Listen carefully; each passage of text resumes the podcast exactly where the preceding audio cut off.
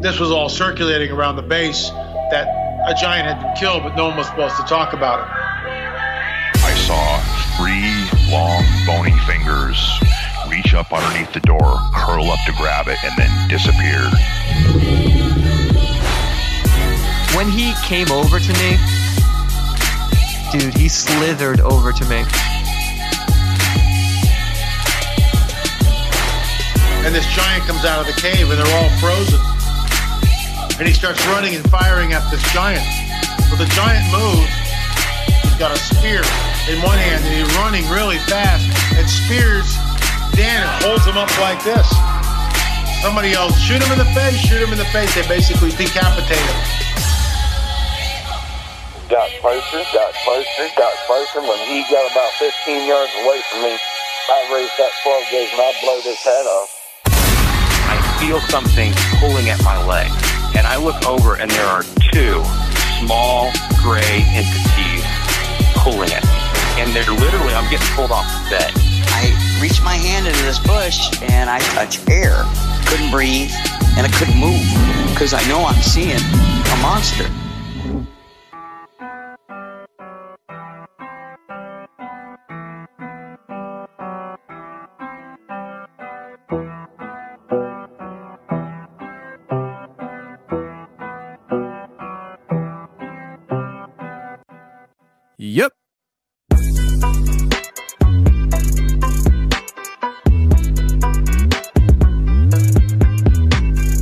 Welcome to the show, everybody. You're listening to The Confessionals. I am your host, Tony Merkel. Thank you for being here. If you've had an encounter or a story you'd like to share with me on the show, go ahead and shoot me an email.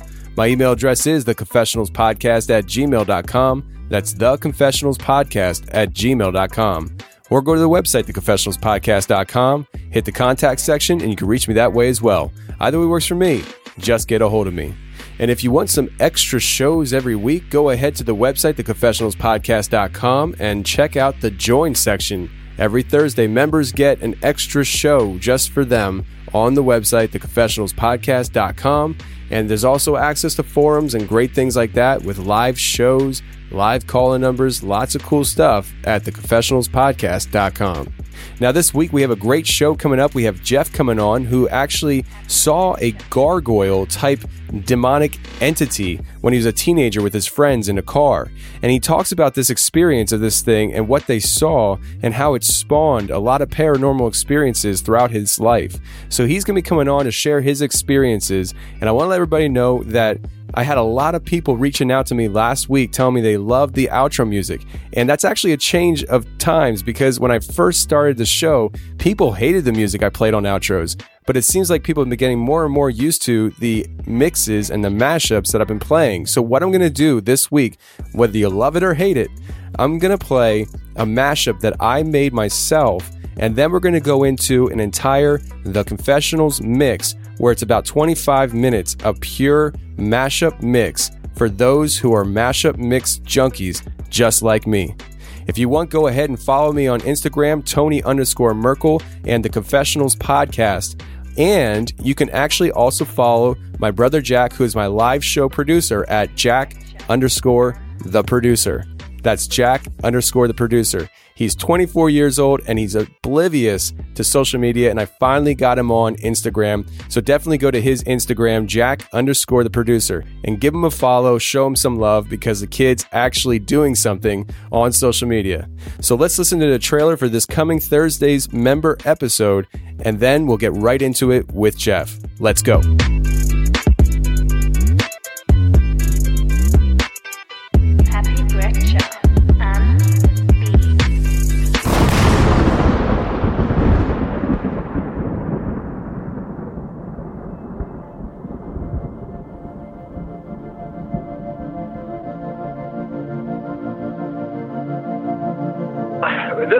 This was many moons ago. I was driving back from Iowa. Um, I was coming out of Jefferson City, Missouri, heading down to Fort Leonard, and I was on Highway 54, I believe.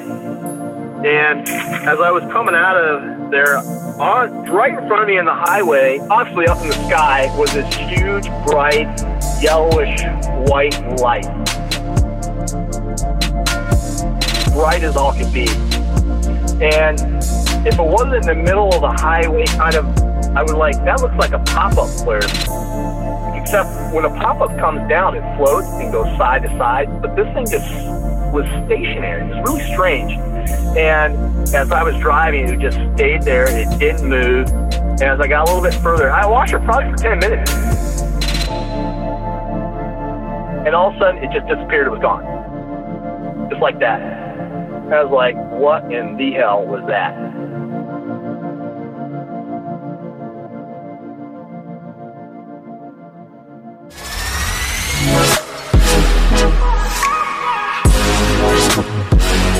All right, today we got a great show coming up. We have Jeff coming on. Jeff, how you doing, sir? I'm doing good, bud. How are you? I'm doing good, man. So listen, this morning I reread the email you sent me and uh, you were talking with us about, and I'm really excited to hear this story because it has layers. It's intriguing. Uh, it's just it has everything I'm looking for in a, a spooky, scary story. So uh, I don't want to give too much away, but you and your friends were driving down uh, an unknown road, pretty much. Uh, and you can go into why you guys were out there and what was going on and everything. But uh, you guys came across a creature that is pretty scary. So, Jeff, if you would like to just kind of go into what you guys were doing out there, what was going on, and how did you guys come across what you saw? All right, we uh we uh lived in a small town. You know, there wasn't a whole lot, so there's not really a whole lot to do for teenagers. You know, and and me and uh, three other friends of mine had had piled into one of my buddy's cars, and you know we we didn't we weren't really into drinking or drugs or anything, but we wanted to to try and find a party because that's usually where the girls are going to be. So we uh, we piled into my buddy's car and we were going to go to this place called Jackman Trail. Now that's just what the locals call it. If you look for Jackman Trail on a map, you'll never find it. Uh, it and what it basically is is there's a river that goes through the town I grew up in called the Saline River, and the interstate passes over it. And there's an overpass It's about you know 80 to 100 feet above the river. So what would happen is you know teenagers would go down there and they were pretty obscured and they'd hang out and party and, and whatnot. And to get to it, you had to go through this weird roundabout way. There was only one road in and out, and part of the road led you through this really sketchy looking rundown trailer park, and then it was woods on both sides until you got down through some rough roads down to the river where everybody would be. So we decided to go down there and check out the river and see if we could find anything going on. And we get down there and there's there's nothing going on. There's nobody there. So we figured we made the drive. We'll hang out for a few minutes and then we'll jump back in the car and head back to town and see what we can find. And on our way out, you know, we were coming up through the, the rough part of the road. We were starting to get to some of the smoother area of the road. It was still a dirt road. And we got to the part it was a straightaway in between the river and where the, the trailer park started. And it was lined with trees down the left and the right side. Well, we made this turn, and as we made this turn, the lights hit something on the left side of the road. And this was really only a one lane road. It wasn't much bigger than for one, you know, like a pickup or something to drive down. And I, I, me and the driver, I'm sitting in the Uh, I've got my, my buddy's driving. I don't want to use his name. We'll just call him F. My buddy F was driving, and I'm in the front passenger seat, and I have two more friends that are in the back seat. They're just kind of goofing off, you know, messing around, talking about stuff, and you know, typical teenager crap. And you know, my buddy F and I are looking at at this thing, trying to figure out what it is as we're slowly approaching it. And when the lights fully hit it, this it's this monster-looking thing. It it was squatted down, and I, I could see its its legs. It had long, skinny legs, and it looked like it was crouched down. And its arms were also very skinny and very long. It, it, they were so long that his the backs of his hands and his knuckles were actually sitting on the ground. And it had the the skin had kind of a uh, a pale greenish tint to it with bumps weird sized bumps in different places. And I could see the bumps because of the shadows of the light hitting them. I could see the projected shadows where the bumps were. And it had this unnaturally long and slender face. And it turned slowly, looked at the car, and it, its eyes, it had eye shine. It was a yellow eye shine.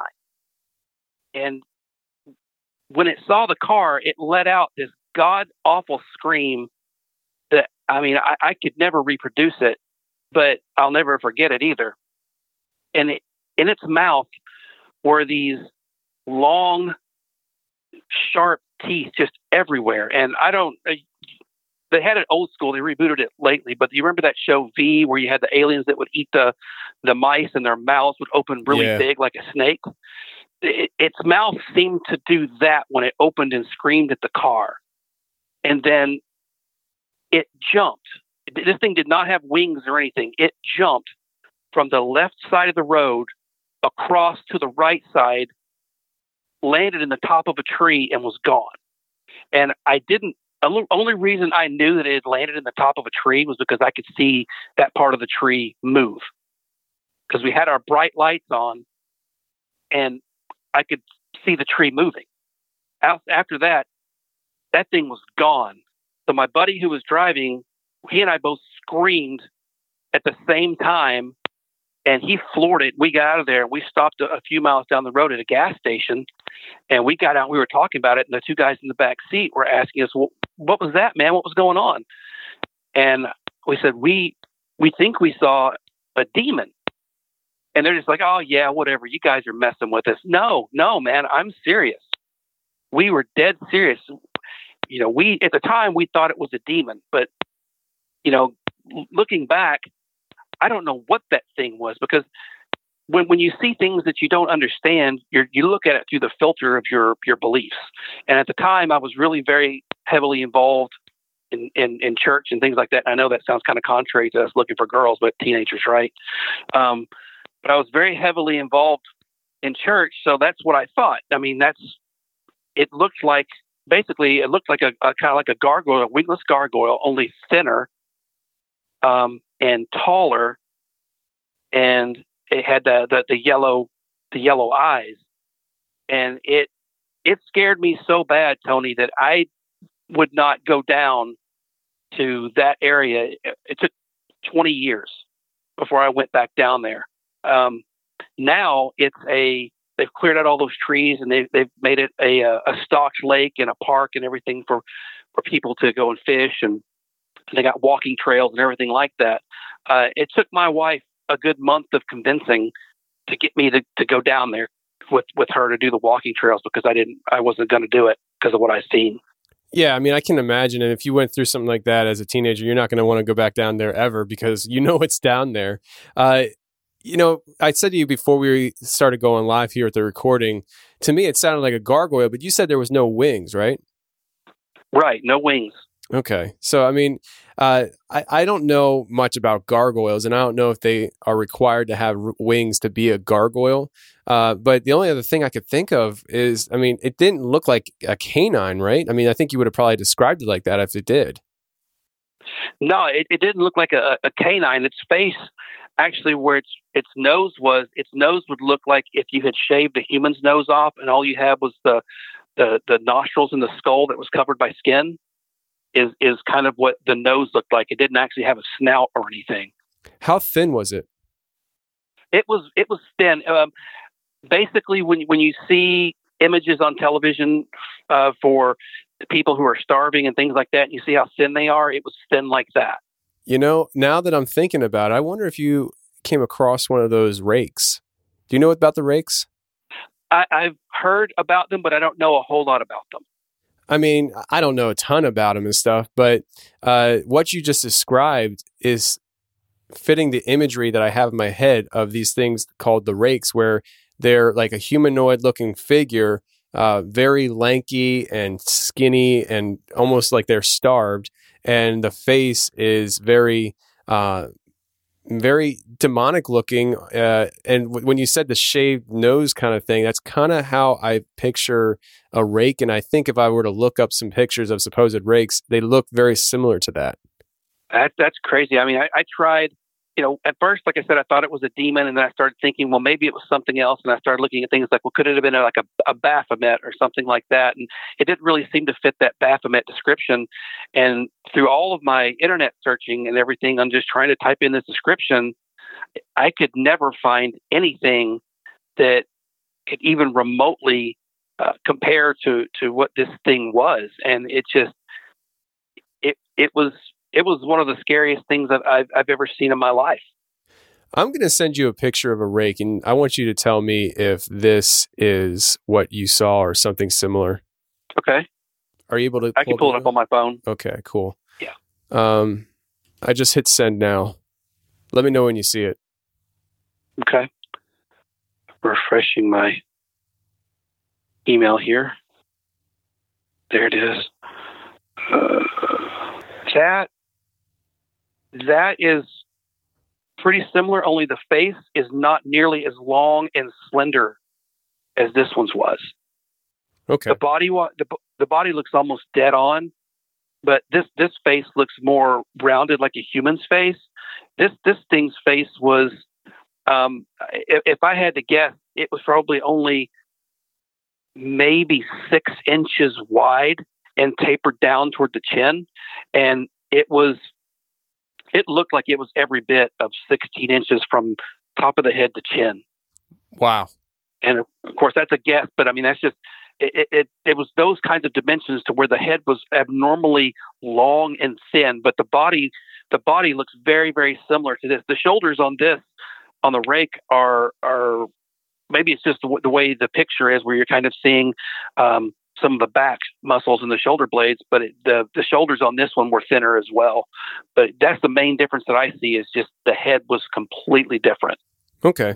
Yeah, and I don't know much about the rake as to know if, you know, there's only one size fits all with the rake. You know I mean? I don't know if there's different ways they can look and things like that. But uh, when you were driving the car, when your friend was driving the car, uh, did you say something about the eyes changing color or was that just from the headlights hitting it?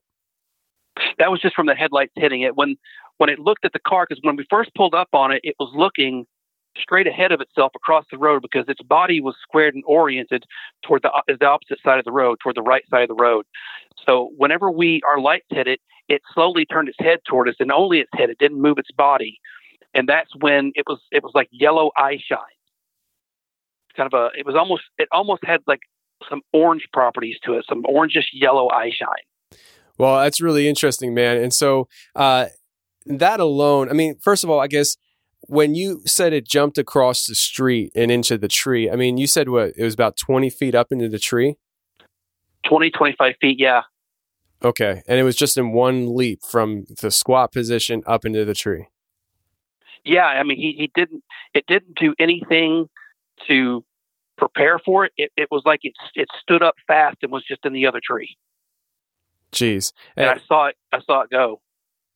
Yeah, and so I mean, when you see it, that happen, it just seems very unnatural, supernatural. You're dealing with something that's not uh, a natural creature. At least that's what you would think right away, and I, I would think the same thing. Uh, how tall do you think this would have been when you saw it like stretch out as it jumped? Uh, how tall would you think it would be?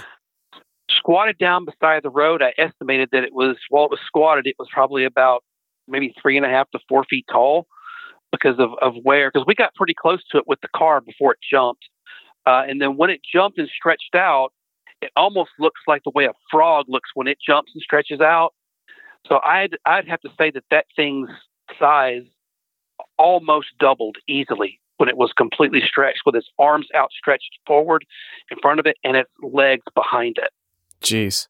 Yeah, it's got to be terrifying. And, uh, you know, the friends in the back seat that didn't see it and stuff, I mean, uh, they clearly couldn't have been as scared as you and your friend that actually saw this thing. I mean, I, it's got to be terrifying. Yeah, because uh, the weird thing about it was was at first, I know what was going through my mind was that that's a dog, that's you know somebody screwing around, you know, because we didn't actually scream and get terrified till the thing jumped because it screamed and then jumped and just I mean that's that quickly.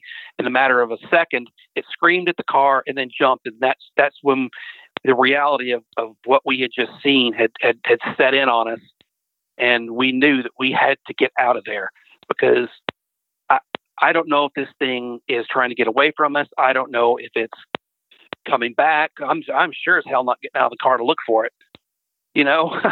Oh yeah absolutely not. So this experience that you had uh, happens, but that's not the end of the story because this is like a marking point in a timeline where you've had really strange things happening around you. And uh, before you get into those parts of the story, do you feel like this experience you went through with your friend uh, is the reason why you had these experiences? I, I do. I, I really do because, uh, I mean, I'd had some things happen when I was young, uh, but it was just like one little thing that had happened. Um, and I can go into that if you want me to, or I can yeah, go um, ahead. Finish with. Well, when I was a little kid, and I'd probably say maybe four or five years old, uh, I was. It was Christmas Eve, and I was laying in bed with my parents. My dad, I was in between them. My mom was to my right. She had the, the lamp on, and she was reading a book, and my dad was asleep on the other side of me. And I was excited. I couldn't sleep because it was Christmas Eve, and I looked up in the doorway, and I saw this basically a shadow figure standing there, but instead of it being all black, it was a rust color. And it didn't scare me because being a small child, what I thought, I thought this was Santa Claus coming in to deliver the gifts and everything. And so I better pretend like I was asleep. So I, I kind of closed my eyes for a second and then opened one of my eyes back up and it was still there. And then I saw it move down the hallway and out of out of the doorway. And that was the very first thing that really ever happened to me that I, I could think of as being supernatural. And it didn't, like I said, it didn't scare me because I thought it was Santa Claus. Um, even though it didn't look anything like any representation of Santa Claus, you know, I uh, that's what I thought. So I just tried to go back to sleep so that I would get make sure my, my gifts were there on Christmas morning. Yeah, I can I can understand that. Uh, so you think this is Santa Claus at first, but there was no definition. It was just like an outline figure that was the color of rust. Yeah, yeah, it, exactly. It kind of looked like. Um, I'm not sure how, how familiar you, you would be, or, or any of the listeners would be with photo editing, but when you add noise to a kind of like static on a TV, when you add noise to an image, it kind of speckles. Yeah. It was like that, but it was an orangish rust color with what looked like it had noise um, all through it. I got you. Yeah, it makes sense actually, and uh, it, that's very interesting. So you have that experience, and that was before this. Um, I don't know even know what to call it. Uh, gargoyle rake demon thing that you guys came across, right? Right. Okay. Yep, that happened when I was five. And that was the only thing that happened before this rake gargoyle monster thing, right? That is the only thing remotely supernatural that happened to me before this encounter with this thing.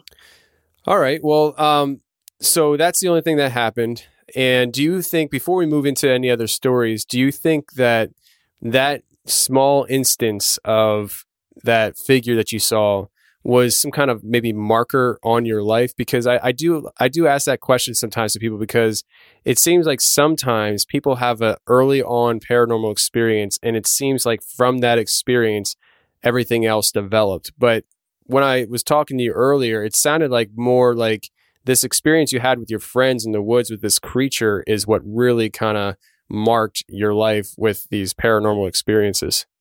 Yeah it, it was because that that instance with the the kind of rust colored shadow figure that was the only thing that ever happened until uh, I was about you know six, 15, 16 when when we saw this creature in the woods. And after that is when things started happening in my house and and it kind of followed me even even into adulthood. Well, why don't you start going into some of that stuff? So you have this experience. What were some of the things that you started noticing happening around you uh, after seeing this creature? A lot of things start happening in the house that were kind of like a poltergeist kind of activity. Uh, I would be in my room, and my vent for that my air conditioning vent is on the opposite side of the room from the, the exterior window. And so whenever the, the AC kicked on, it never moved any curtains, it never moved anything like that. Heater AC didn't move anything. Uh, and I'd be in my room, and the curtains would just start shaking and vibrating. And at first, it, it would really freak me out, and I'd leave the room. But then I started getting to the point where it happened so often, I would just say, "Knock it off," and it would stop.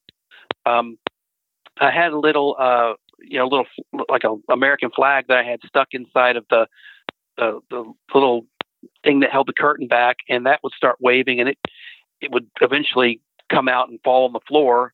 And I'd you know say, "Knock it off, leave me alone." Um, just little things like that, things moving, uh, things disappearing, and me not being able to find them. One particularly notable thing that, that really freaked me out was I, I used to have this. It was a like a squeeze bottle, like a sports bottle that, that people uh, use these days, and it's one that's it's not got the real open top on it. It's got the the push down and push up top. You have to squeeze it to get anything to come out. I had it sitting beside my bed with water and with water in it, and I was getting ready to go to sleep. And while I was laying there in my bed, I heard a weird kind of like sound, kind of almost like a like a small whistle. And I look over, and the sides of that water bottle are sucking in, and there's a spout of water shooting up out of it about four or five inches. And it does this until the nearly the entire bottle is empty. And it just got water everywhere. And I'm I'm sitting here just looking at this thing, just not knowing what to do at all, trying to think, okay, because the first thing I try to do is I, I'm an open-minded skeptic about things. Like I I hear things and and I don't immediately jump to it being supernatural or anything like that. I try to rationalize it first. I try to find a way of making sure that it's not some natural phenomenon. So the first thing I started asking myself is, okay, is this some something due to some sort of a temper, temperature differential in the room? Is there some sort of pressure differential inside of the bottle that's causing this? I could not reproduce that no matter how many times I tried. The only way to reproduce it was for me to squeeze the thing as hard as I could on each side. Not even a little bit, but I had to squeeze it as hard as I could to get it to even get a, a, a plume of water up that far and that that that freaked me out. But th- those kinds of things with the things moving, things disappearing, you know, water bottles doing weird things, that all went on the entire time that I lived in, in my in my parents' house. This was in my parents' house. Um, and one night, I'd finally it, it was happening almost every night, but finally it had been quiet for a little while. So I'm laying in my bed and I would always sleep with my door shut, but with the hall light on outside.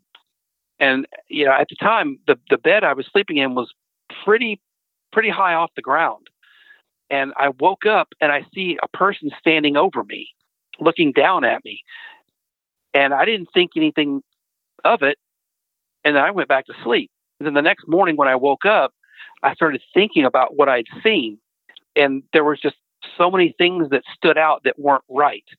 Um, first was usually when you have someone who's backlit by a light, their front is going to be in shadow, but you're at least going to see some bit of what color their clothing is because of the, the light behind is going to kind of wrap around enough to let you see some color of the clothing.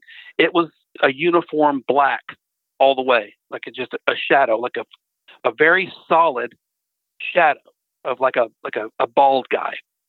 And then another thing that made it really stand out as being odd was that this thing was standing next to my bed with its back to the bed, arms crossed, looking down at me over its left shoulder. So it wasn't even facing me.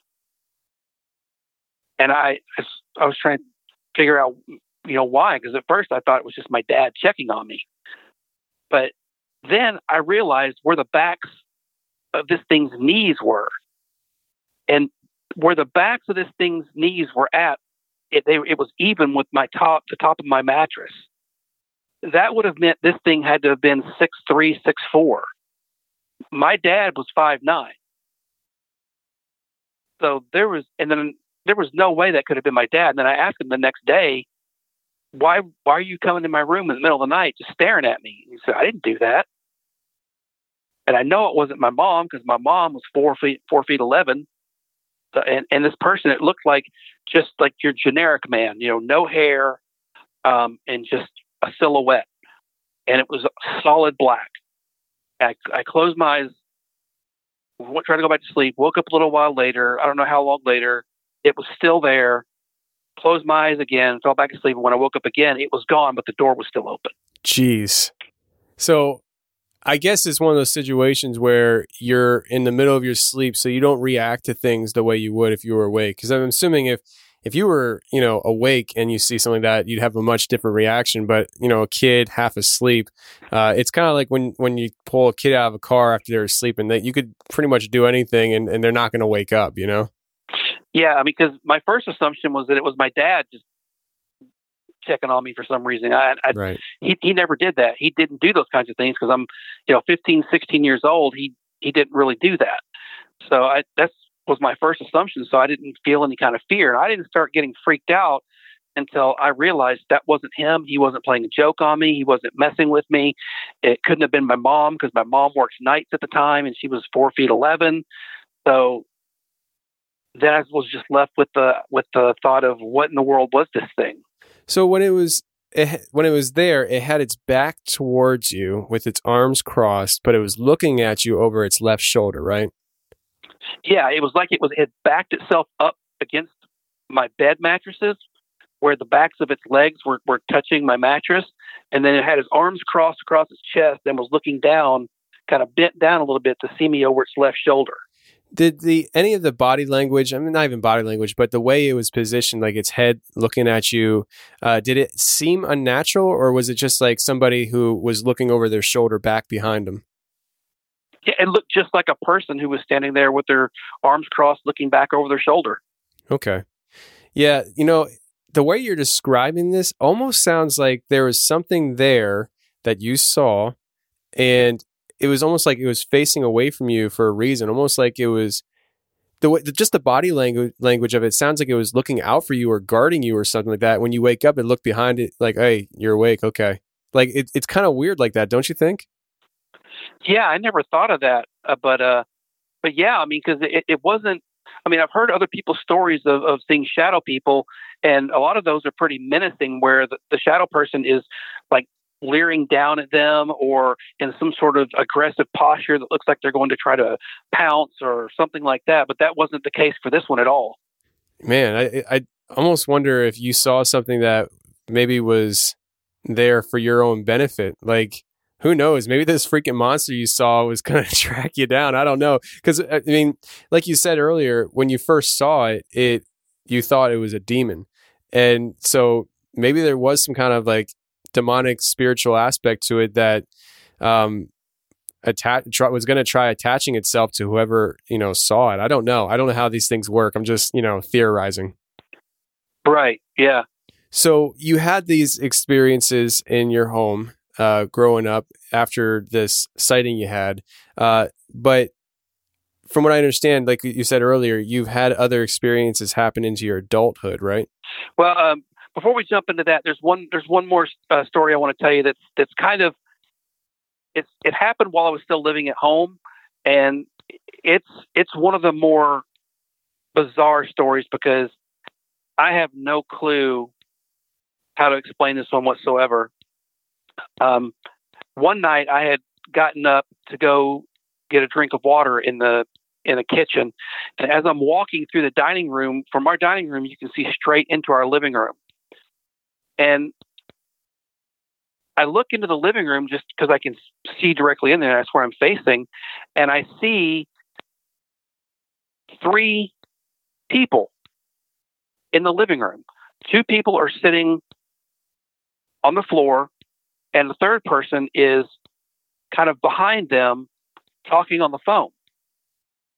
And at first, I think I, I'm dreaming because my mom's at work, my brother's asleep, my dad's asleep. It's it's just me.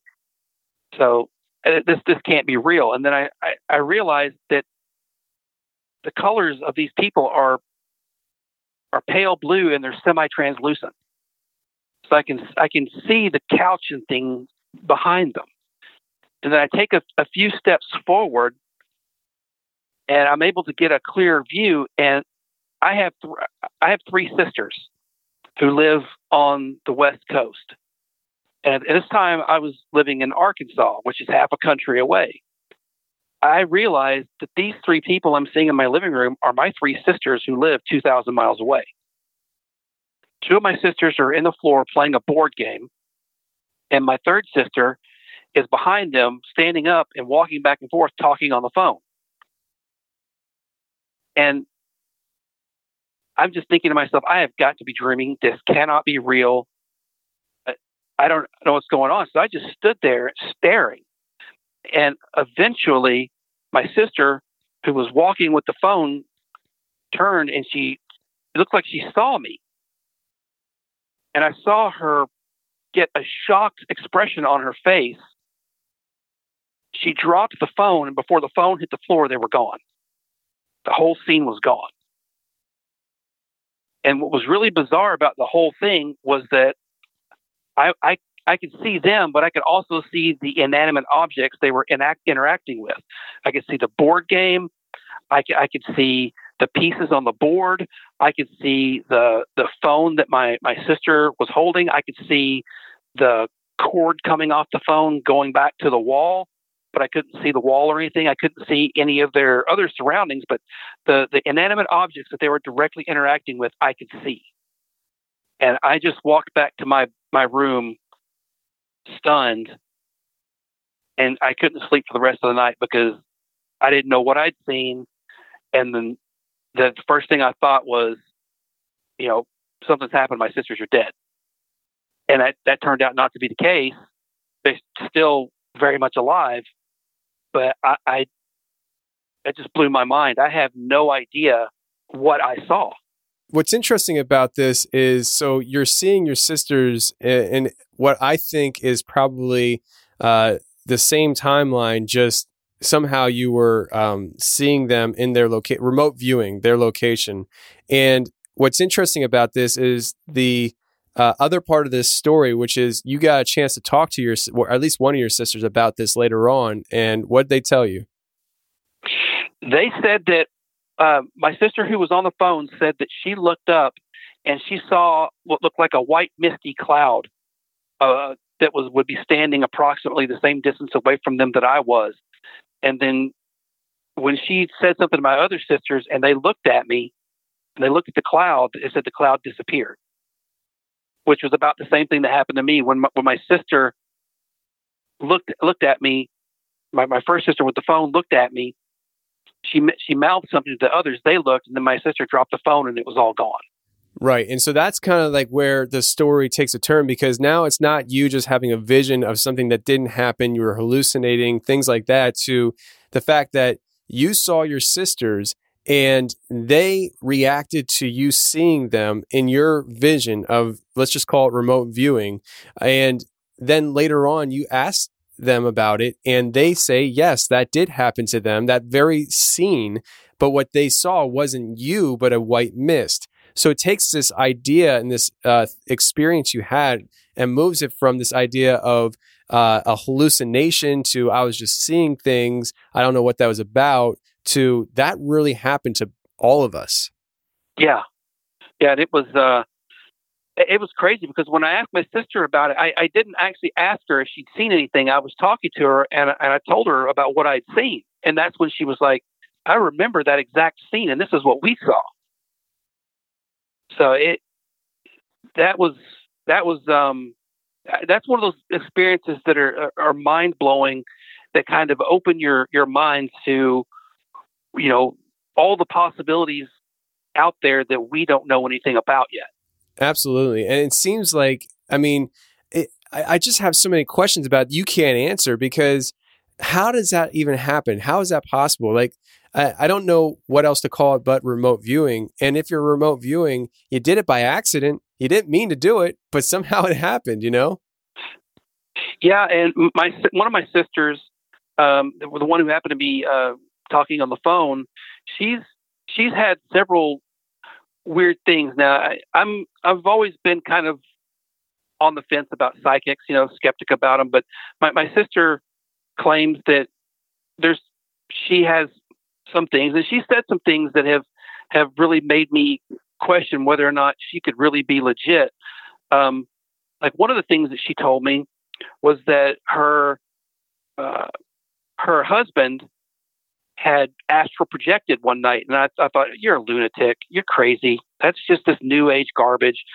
And then she told me the story that she was in her room and she was laying on her bed and she saw her husband walk in the door, and she wasn't expecting him because he was working uh, somewhere either a few hours away or somewhere out of state, and she wasn't expecting him. So she got up and said, "Oh, hey!" And she went over to go give him a hug, and she walked right through him, and he disappeared. And she immediately got on the phone and called him, and he was still at his work location several hours away. Um, another thing that she's done is when I was uh, I just turned 16 years old, my my cousin was uh, killed in a car accident, and she was more like a sister. We were raised together. She was killed in a car accident, and this same sister, who had never seen where my cousin lived or anything like that, had a dream about her where my cousin said, "Hey, everything's okay. I'm I'm in a better place. You know, tell everybody I miss them and I love them, and, and everything's okay, and I'm fine." And then my sister was able, in excruciating detail, to describe the room that this conversation took place in, and it took place in my cousin's bedroom exactly as it looked when she passed away um, even down to the the the the clear telephone that she had that would light up rainbow colors when it rang. My sister, who had never seen the room or heard anything about the room, described that. She described the posters on the wall. She described the um, exact bed bed uh, covers and sheets that were on there. Uh, she just described that there was a, a, a basket of, of, dirty clothes in the exact place where there was a basket of dirty clothes. And uh, that was uh, yeah. So that that I'm not sure if I initiated that or if that's something that it's possible came from her because she's had more things along those lines happen to her. But um, but yeah, those are those are some pretty strange stories she's told me. Yeah, I mean that kind of throws a curveball to the whole thing now because maybe it was your sister that was initiating this whole experience that you had, and you know maybe it's something that she didn't even mean to because like the other experiences that you just shared, it sounded like it wasn't she was it wasn't like she was seeking it out. It just happened. And so maybe when she's a kid and the experience you had with her was something that just happened with her and maybe whatever she's able to do wasn't completely developed so that on her end she doesn't see you, but she they see a white mist. Now, when she had this experience with her husband, did he recall anything, or did he was he just like, I don't know what you're talking about? He he said he was sleeping. He didn't have a clue what was going on. Okay, so he was sleeping. Uh, so mm-hmm. there there was a possibility of him astral projecting while he was sleeping, or maybe not even and just not remembering it. Um, what I just find interesting is that your experience uh, the, with them seeing a white mist.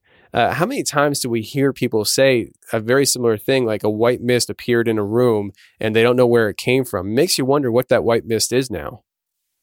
Yeah, I mean, because uh, people, for the most part, the the go to for that is that it's a spirit or a ghost or something like that.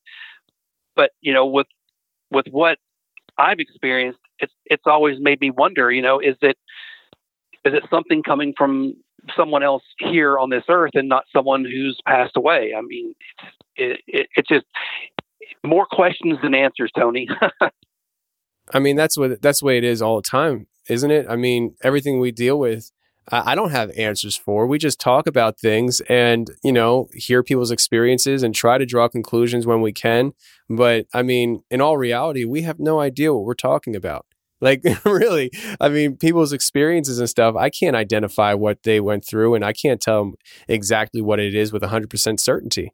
Because, I mean, th- this is a crazy world we live in. And when we're talking about the, the advancements in science that we have with like quantum physics and stuff, like scientists don't even totally understand how quantum physics work. But what we understand about quantum physics is maybe it would explain some of these paranormal experiences that we're having. Yeah, absolutely. I mean, I, I'm I, I try to keep up on that stuff. Uh, I don't. I'm not quite smart enough to to keep up at that level. No, but, me neither. You know, yeah. so yeah, it's uh, I, definitely. I mean, it, it definitely makes you makes you wonder what humanity is is capable of when when we're able to access parts of our mind that that aren't aren't there every day or are blocked off from us. Yeah. I mean, there's just so many different channels you can go into trying to explain these things and try to garner information. It, it's just, I, I don't know. It's mind blowing though, for sure. And your sister, there might be something up with your sister, and it had more to do with her than you with that experience. Yeah, yeah, I, I think so. Like, um, you know, she's, I know she's she's got hundreds and hundreds of, of more. You know, like, yeah, and one of them will, will kind of come into play in a, in a story that I've got well, that we'll get into it in a little in a little bit. But, but yeah, she's um, she she's always had experiences like that and things like talked about you know weird happenings of seeing people and talking to people and seeing places that she's never seen before but being able to describe them um, down to the smallest detail so wow. it's it's it's weird yeah it can definitely be weird but uh so what are some of these other experiences you are referencing well um one of them is uh when I was living in, in an apartment uh, I'd moved. I'd just gotten. I just gotten a divorce, and I'd moved out, and I'd gotten an apartment. And while I was laying down, I was, you know, basically, you know, I, I was, I was down. You know, I was, I was really in a bad place, and uh, was just laying in my bed, you know, trying to just think about how was life going to get better. Uh, and I start drifting off to sleep. And right as I start drifting off to sleep, I start hearing the cabinets in my kitchen, the cabinet doors are opening and shutting. And it, it really freaks me out because the first thing I think is somebody's broken into my apartment. So I I pick up uh, my firearm, I start walking through, and I get into the kitchen, and there's nobody there all the cabinets are closed. There's nobody there. Uh, I had a cat, so then the first thing I thought, okay, well, it was my cat. Well, my cat was off in the second bedroom on top of her perch, out like a light, completely asleep. So if my cat had run from the kitchen to get to that room and get up on top of that perch, anybody who's heard a cat run knows you're going to hear a cat run, especially across uh, tile and especially um, across laminate flooring. I didn't hear any of those things. So I thought, I just I just chalked it up to being, you know, maybe I was just hearing things.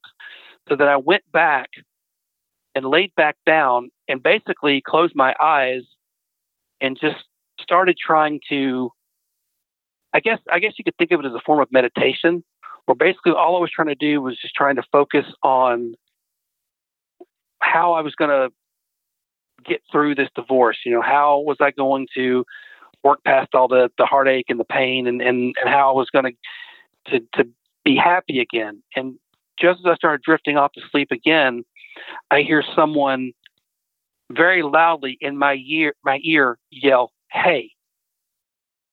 And that just shook me awake.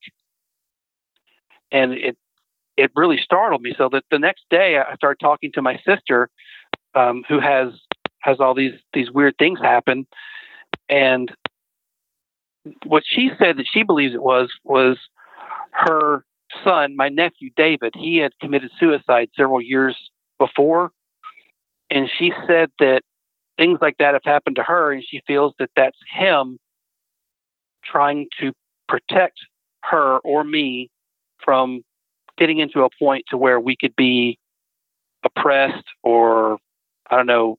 I don't really I don't really want to say possession, but kind of invaded or whatever, where something can can alter our feelings and emotions and things like that, and for the for the the worse. And she said that she felt that that was him coming to me because of the way I was what I was focusing on was how to get better, and according to her, the the you know what a, the bad guys, you know, basically don't want you to be happy. They want you to be miserable. They want you to be in pain. They want you to suffer. And they felt that they had a good target in me because of where I was this place in my life. But I, instead of focusing on the negative, I was trying to focus on the positive, and they were trying to pull me back down. That's her explanation. I don't have a clue, but that's um, that's what she um, theorized that it was was my nephew David yelling at me to wake me up to keep me from going into this state to where I could be uh, oppressed. Yeah, I mean that's interesting. I mean, it's a very interesting theory, and you know there is no really true answer as to you know what exactly was going on and stuff. But it, what she says makes sense to me. I mean, if there was some kind of uh, guardianship going on there, and knowing that the mental frail frailty of your condition at that point, uh, who knows? You know? Yeah, because yeah, as, as anyone who's actually been on in, been through a divorce knows, it's it's pretty it's a pretty gut wrenching deal, and you go through a lot of stuff, and you go through a lot of doubt, and you you even go so far as, as I was engaging in some pretty self-destructive behavior. Like um, I'd started, you know, I've always, you know, drink a beer with dinner or something like that, but I had really started drinking. Um, and I, at the time I used to, to, uh, per, on an amateur level, I used to race thousand cc sport bikes and I had my uh, motorcycle out front and I would drink and jump on it and I'd be doing 130, 140 down the interstate, uh, two, three o'clock in the morning. Um, just I was really in a spiral of self destruction, and uh, you know, luckily I had some good friends who helped pull me out of it. But uh, during during that that spiral of self destruction, I noticed that that's when, you know, almost like poltergeist activity would would start up again. You know, it, I would start noticing things. Even this even this apartment, I would start noticing things not where I left them, uh, things disappearing only to show up um, days or weeks later in a, a, very obvious spot, doors opening and closing, um, weird sounds, some whispers, things that sound like people talking to me. And it seemed like as I started coming out of this self-destructive phase and and focusing more on the positive and just trying to become uh, you know get better is when they started to seem to be to, to taper off because I realized that if I kept going the way I was going, I was going to kill myself and I was most likely going to kill someone else. And that's really what sobered me up to the, to the, the idea of like, I, I, I didn't care what happened to me, but I did not want to hurt somebody else. I did not want what was going on with my life to affect someone's someone else's life in a permanent way because of some poor choices that I made. And that's that's what turned me around and made me start really thinking that okay, I need to focus on what it's going to take to make me happy and go forward. But but uh, it seems like for me in, in when I, when I'm in my darkest times is when weird things start happening. I mean, e- even to this day, I mean, in this in this house I live in now, I've seen when I'm in a particularly depressed state or something, I, I'll see white mists outside the windows that, and it's 80, 85 degrees outside. There's no reason for there to be a white mist hovering outside a window. Yeah. Did you ever, in those situations, well, first of all, I'd like to say I'm glad that you uh, were wise enough to stop, you know, living the life that you were living because if nothing else i mean especially if you really at that time don't really care much about yourself the fact that you were able to care for other people in the sense that you know i don't want to hurt somebody else just because i'm in a bad men- mental state right now. But um, do you think that in those moments where you are um, in bad states of minds and these things are happening do you think that that your mental state of being is almost like an open door for things to come in and and start you know showing themselves to you? I, I do because i think that you know the i think that there's you know true evil in the world both humanity and spiritual. And i think that when when you're in that in a place like that mentally that you are opening the door for these things that want nothing more than for you to to suffer. It's it's like you know everything I say is is basically going to be speculation because it's it's almost like they enjoy the misery and the suffering of of of humanity and, and, and people and they want to drive you down further and further and sometimes it almost seems like the ultimate goal is to, to cause you to end your own life but yeah i definitely think that because whenever whenever that starts to happen to me whenever i start getting really upset, really down. And I'm not, I'm not just talking about like, you know, oh, I'm upset because I'm having trouble paying bills this month. I'm talking about when I start really getting down. Um, things, it starts, same things like, seems like things start to come around. Yeah. And, you know, you're not the only person that has those experiences. A lot of people tend to have those kind of experiences where the paranormal type things start happening in their lives when they're in bad states. And it just seems like you're an easy target because uh, you're already in a negative mindset. And so it's easy to kind of come in and harass you.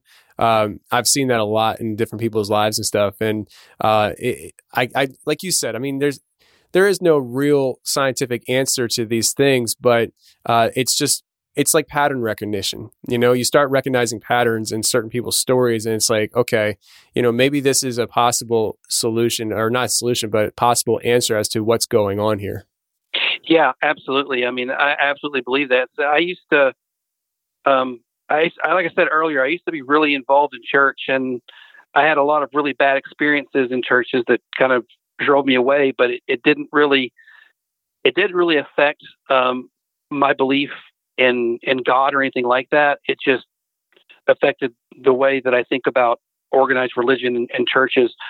But it, it seems it seems like you know when I start falling into areas where I start doubting, uh, I start wondering, oh, is is you know is this even real or anything like that? That also seems like a huge invitation for these things to start coming around and and screwing with me again. And then it, something happens, and then it's it's like there's no question in my mind that all you know all this is real. You know, your God is real. Everything is is is there, and um, you know, it's don't don't question because it's it is there.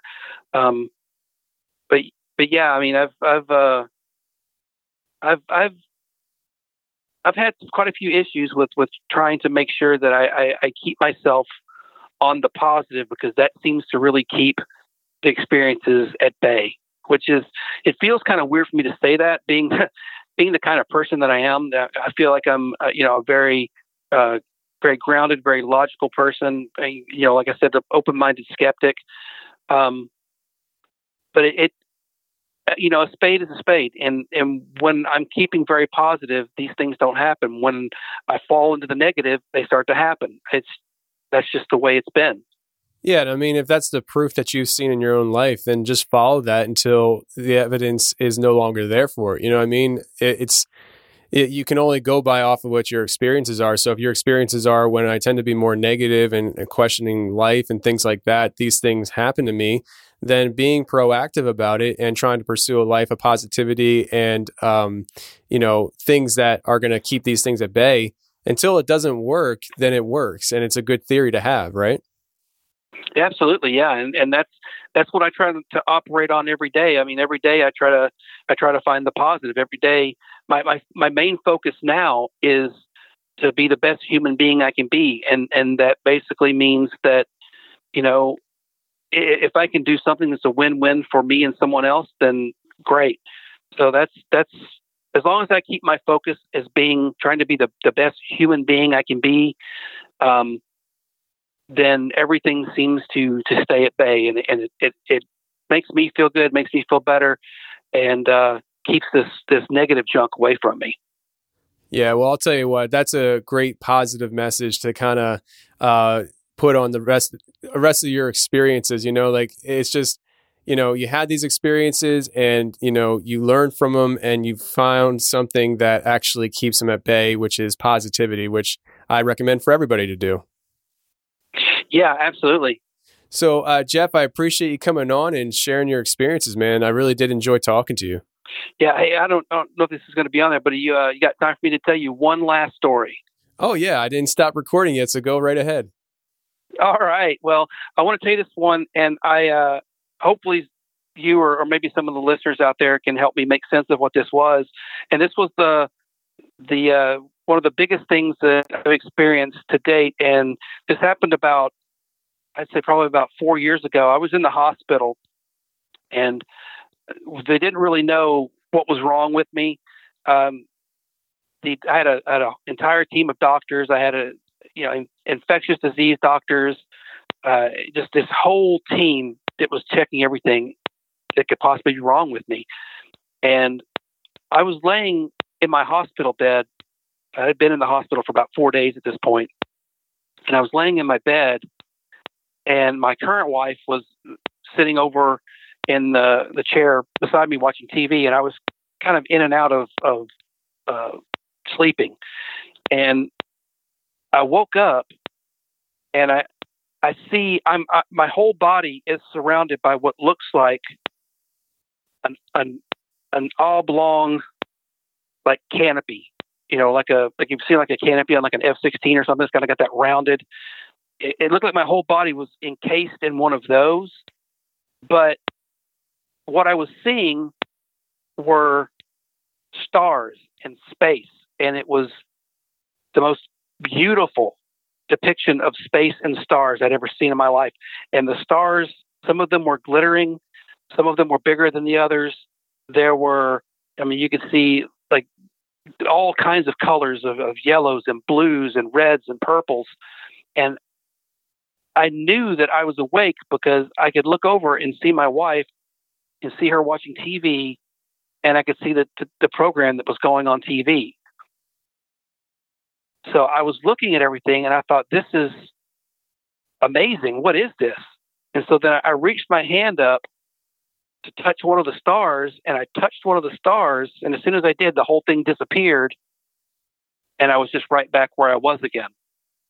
Um, my sister, who I, who's when I, whenever weird things happen, she's the one I go to because I don't have a clue. She said that she thinks that there was a possibility that I was on the verge of death.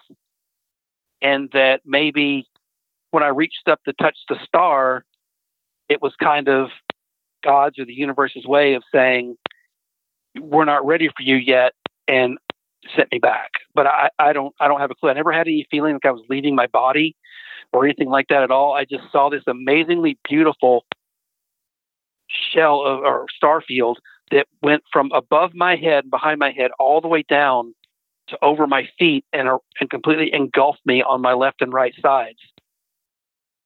And it was just the most beautiful, one of the most beautiful things I've ever seen. I mean, it's the way you described it, it definitely sounds beautiful. And, you know, I'm sitting here thinking, okay, is he having a vision or but what you described almost sounds like a near death experience. And uh you know, people when they have a car accident and they die in the car accident and they come back to life, a lot of times they they describe, you know, not knowing what happened at first where they like maybe they knew they were in a car accident but not realizing that they're dead until they're like a hundred feet away from their body kind of almost like being sucked out of this realm and they see their dead body and that then you know that they'll talk about going almost like through space and seeing the stars and the planets around them and then you know maybe something happens and they get sucked back into their body. Well i mean it's not identical to what you experienced but to the point where it was like you you were aware of the reality that's here but you were operating in a different reality and and the whole seeing the universe thing is something that's very commonly expressed when people experience and describe their near death experiences. That's that's crazy because I mean I didn't even realize that I was I was that sick. You know, we thought it may have been kidney stones or something, but uh, apparently I was I was I was pretty sick. So uh, it's it was it was beautiful. It wasn't scary at all. Um, I didn't I didn't have that overwhelming feeling of peace that a lot of people talk about. I just felt normal, and I, I didn't have this feeling of being outside myself or anything like that. I just saw this beautiful star field, and I, I, I had this thought in my head as I reached up to touch the star that I could touch whatever star, and I can go there, and then that's where I, I, I can go to that star. I can I can visit it. I can see it.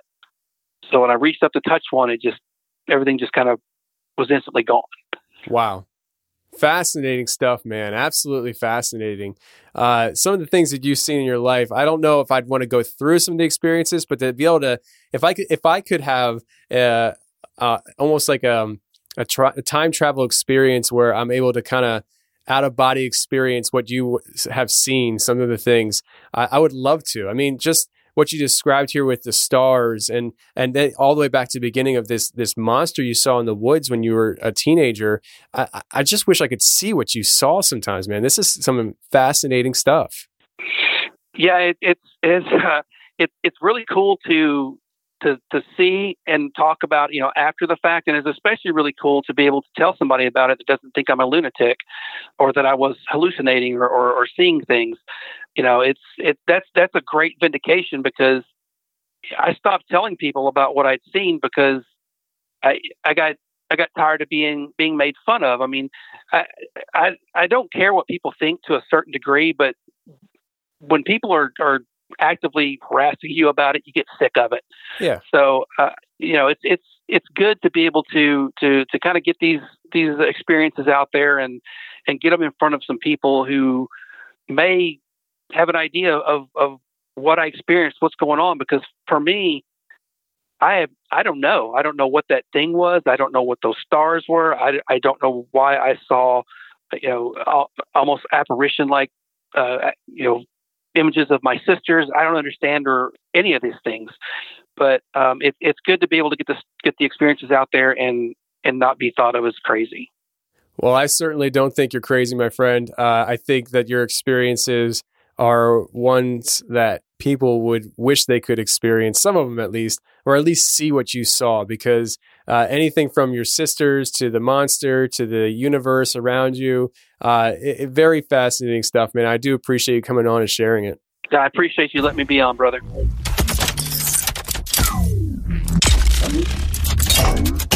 Well, that's the show, everybody. I really hope you enjoyed it. And if you did enjoy go ahead and share the show with your friends Facebook, Instagram, Twitter. I don't care how you share the show, just share the show. And now, without any further delay, let's get to this week's extended outro, starting with my own personal mashup that I created called Swiftfeeded. And then we're going to transition into the TC mix, about 25 minutes of mashup mixes just for you. If you enjoy this extended outro, post a video on Instagram of you listening to the outro while you're working out, dancing, jogging. I don't care what you're doing, but if you're enjoying it, post a video and tag the confessional so we can share it with everybody else. All right, guys. And until next week, stay safe, take care, and remember the truth will set you free, but first it'll piss you off. Bye.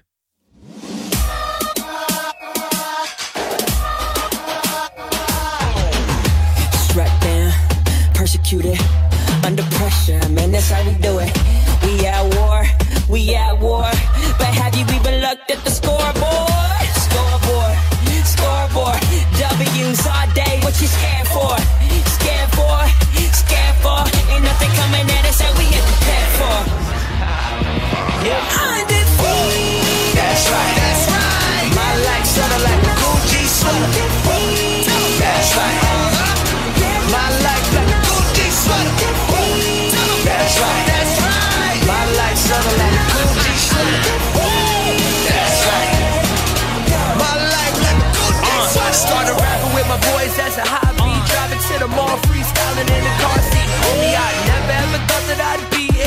Went from sitting all alone to a beach chair. Homie, what I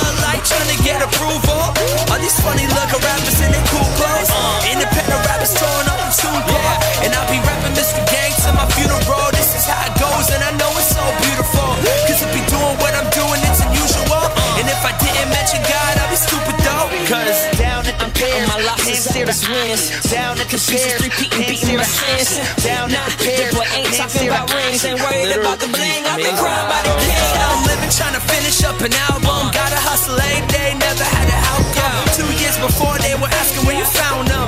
Feel like Wu Tang 93 Charlotte. I just wanna live young, party with my misfits. Always was to stand out, never try to fit in. I'ma do me, I never try to give in. Everybody got a cosign, we're the ones who say,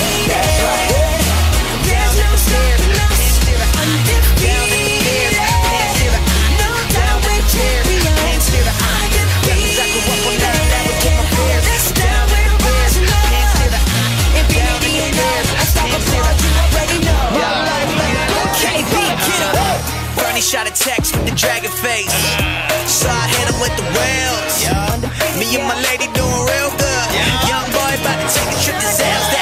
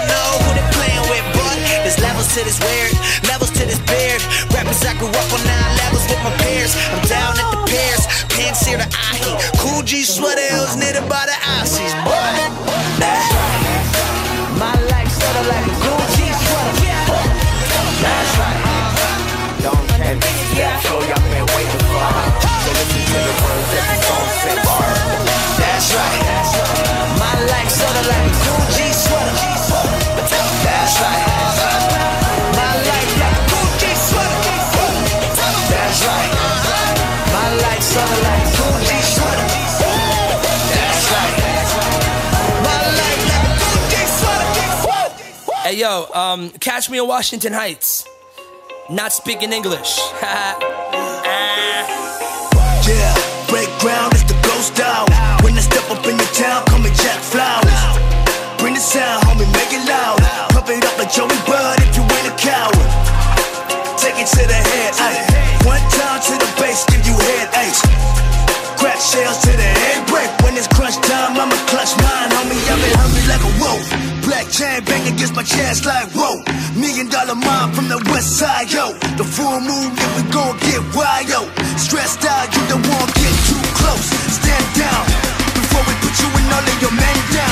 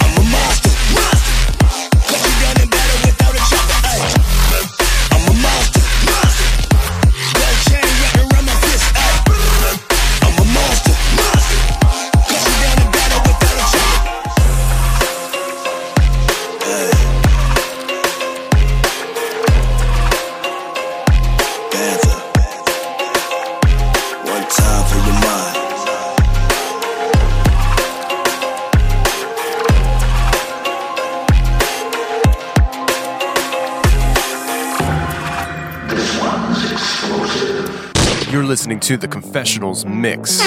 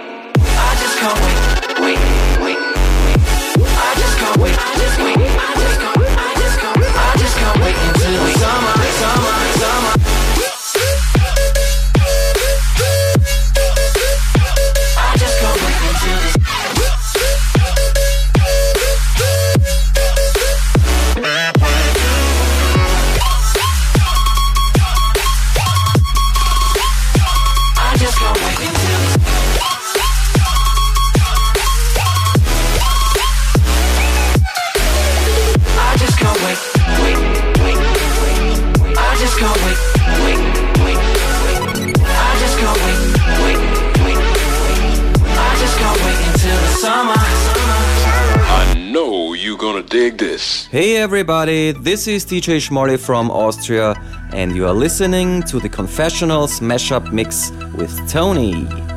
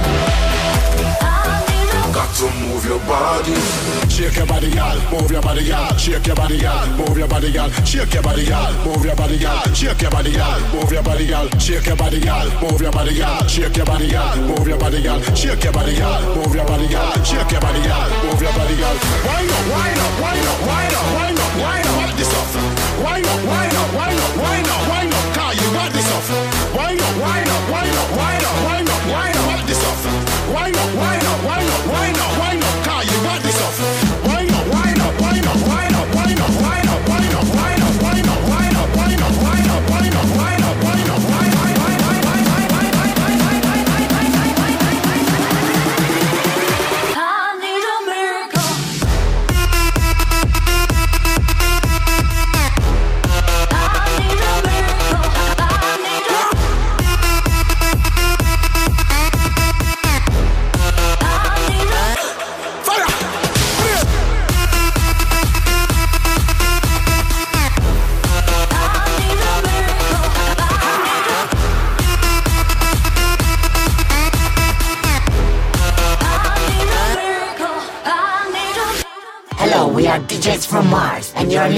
to the Confessionals mashup mix with Tony. If you like what you hear, check out DJsFromMars.com. See you there. Bye.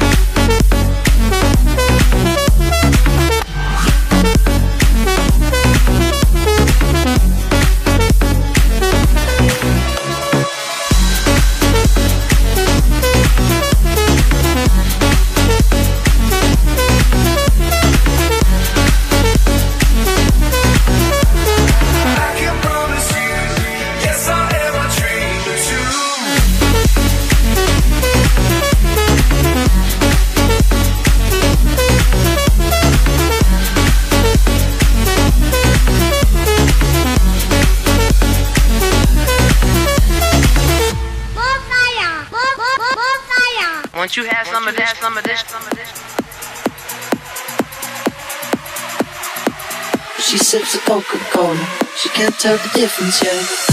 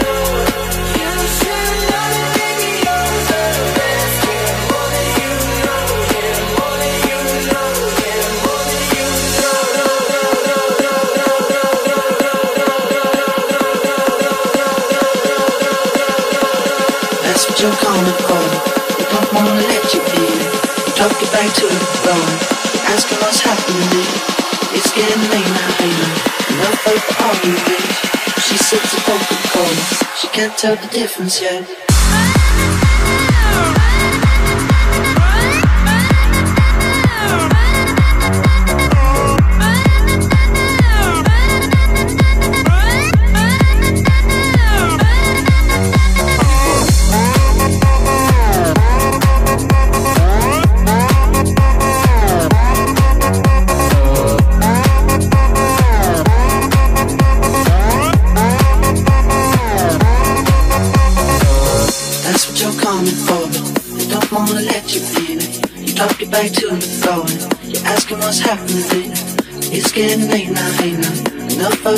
friends. She sips the Coca-Cola.